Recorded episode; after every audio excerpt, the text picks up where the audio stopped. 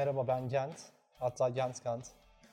Size sustuklarımı, gördüklerimi, yediğim kazıkları, biriktirdiklerimi, tecrübelerimi, ya nasıl başardığımı, siktir Tinder'dan mesaj geldi. ya nasıl öldüğümü, siz de kendinizden bende bir şey bulmanız için yazıyorum ve anlatıyorum. Aslında kötü bir insan değilim ama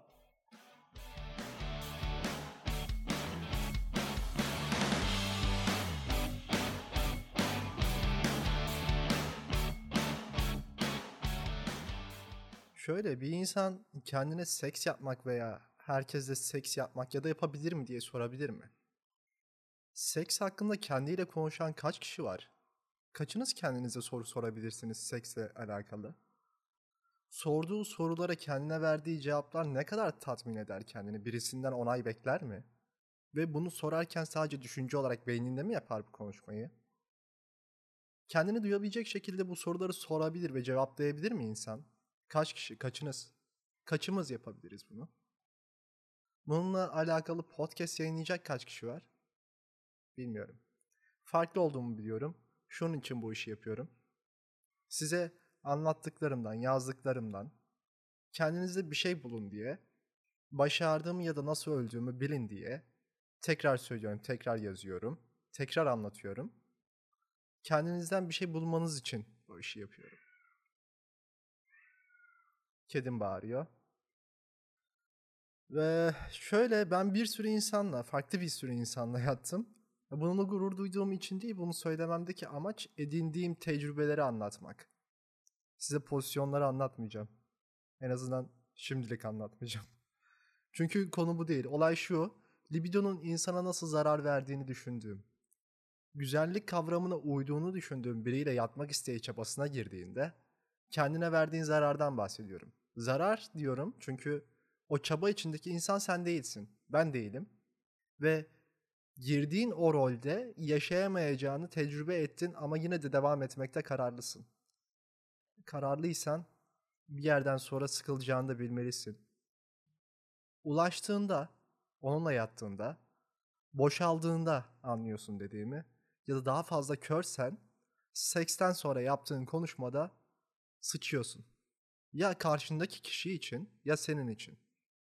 Tahammül edemiyorsun. Boşaldıktan sonra geçen zamana tahammül etmen tekrar seks yapabileceğini bilmenden.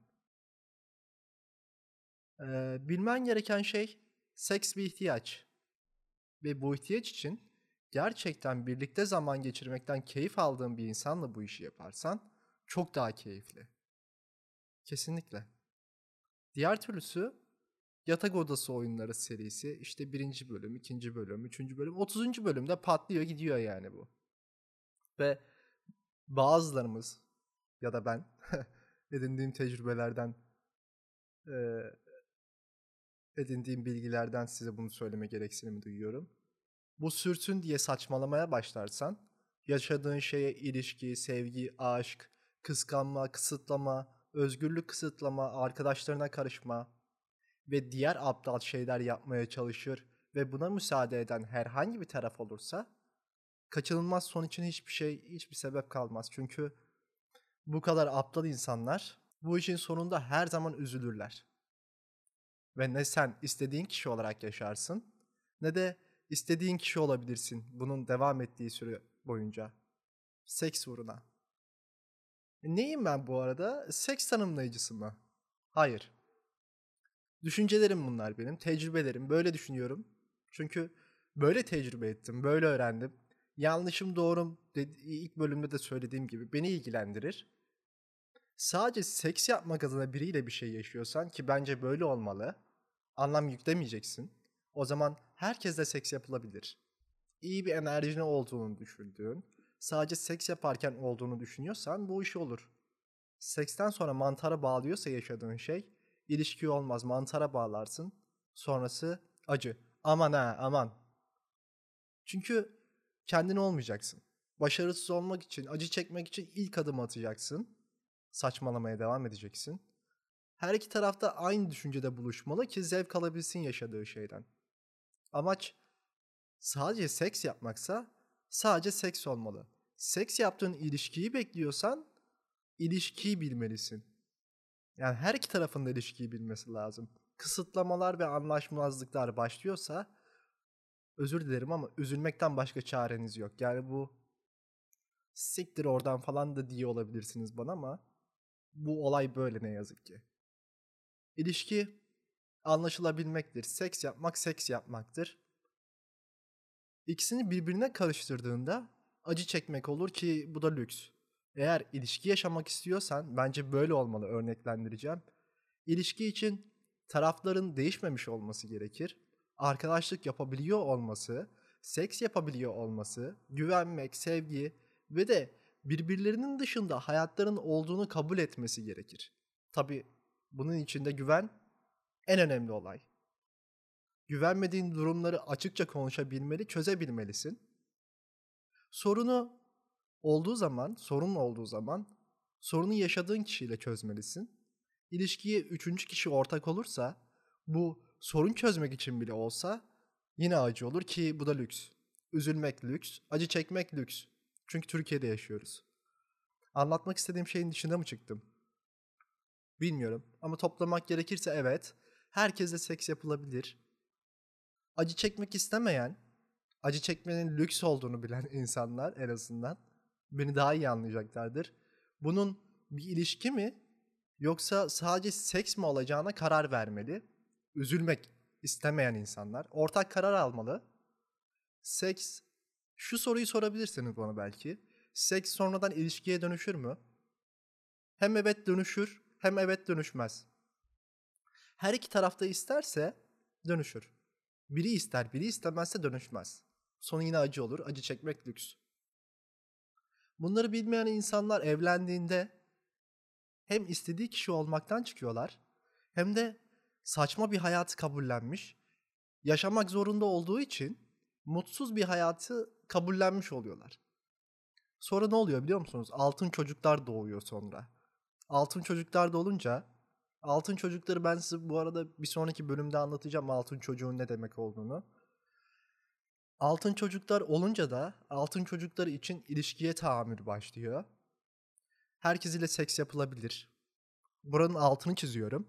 Ama aptal olmayın. Zorla değil. Portakal beyinler. İki tarafın da istekleri olması gerek. Portakal beyinler. Yaşamak çok güzel. Kendin olabildiğinde ve sen olduğun için bir arkadaşa sahip olabildiğinde.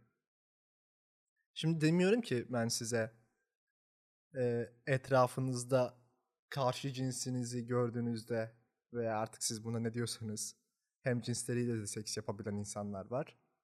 Buna ben e, bir şey diyemeyeceğim. Yoldan geçen X kişisine ya ben senden hoşlanıyorum ama bir ilişki aramıyorum. Seks yapalım mı seninle dersen bu aptallık olur. Böyle bir şeyden bahsetmiyorum herkesle seks yapılabilir derken. Yani en azından konuşabiliyor olman lazım. Ee, seks yapabileceğini düşündüğün insanla. Ve bir enerji hissetmen lazım ki bunu konuşabil. Ben ilişki istemiyorum şu anda. Bir ilişkiye hazır değilim. Seks sonradan ilişkiye dönüşebilir bunu biliyorum ama e, bir ilişkiye başlay başlayalım deyip sana naralar atmaktansa e, işte ben sana şöyle aşık oldum, böyle bilmem ne oldum falan filan demektense ilk önce e, bir enerjinin olduğunu hissettiğin insana e, seks yapabilir miyiz diye sorman yalan söylemekten çok daha doğrudur bence. Ben böyle düşünüyorum, böyle tecrübe ettim. Ve ben bunu yaparken de şunun için yaptım. Dedim ki ben bu zamana kadar ilişkilerimin hepsinde hep yaralı çıktım. Hep e, ya zarar verdim ya zarar gördüm. Ve sonunda bunu etrafımdaki insanlarda da görmeye başladım ve dedim ki bunu nasıl düzeltebilirim kendimden örnek alarak. Dedim ki yani bunu ikiye ayırmak lazım. İlişki ve seks. Seks sonradan ilişkiye dönüşebileceğini size anlattım. Ve şunu söylemek istiyorum asıl bitirmeden. Ee, insanlar seks ve ilişkiyi birbirinden ayırabilmeli ve bir ilişkiye başlamadan önce bence bunun herkesin bilmesi gerektiği için bu podcast'i yapıyorum.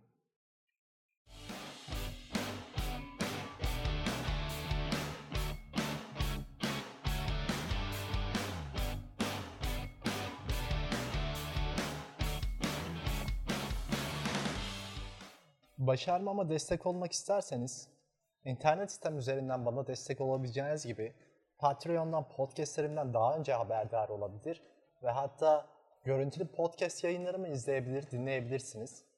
Ve beni Instagram adresimden takip ederseniz traderlarımı daha önceden görebilirsiniz. Herkes biraz genç.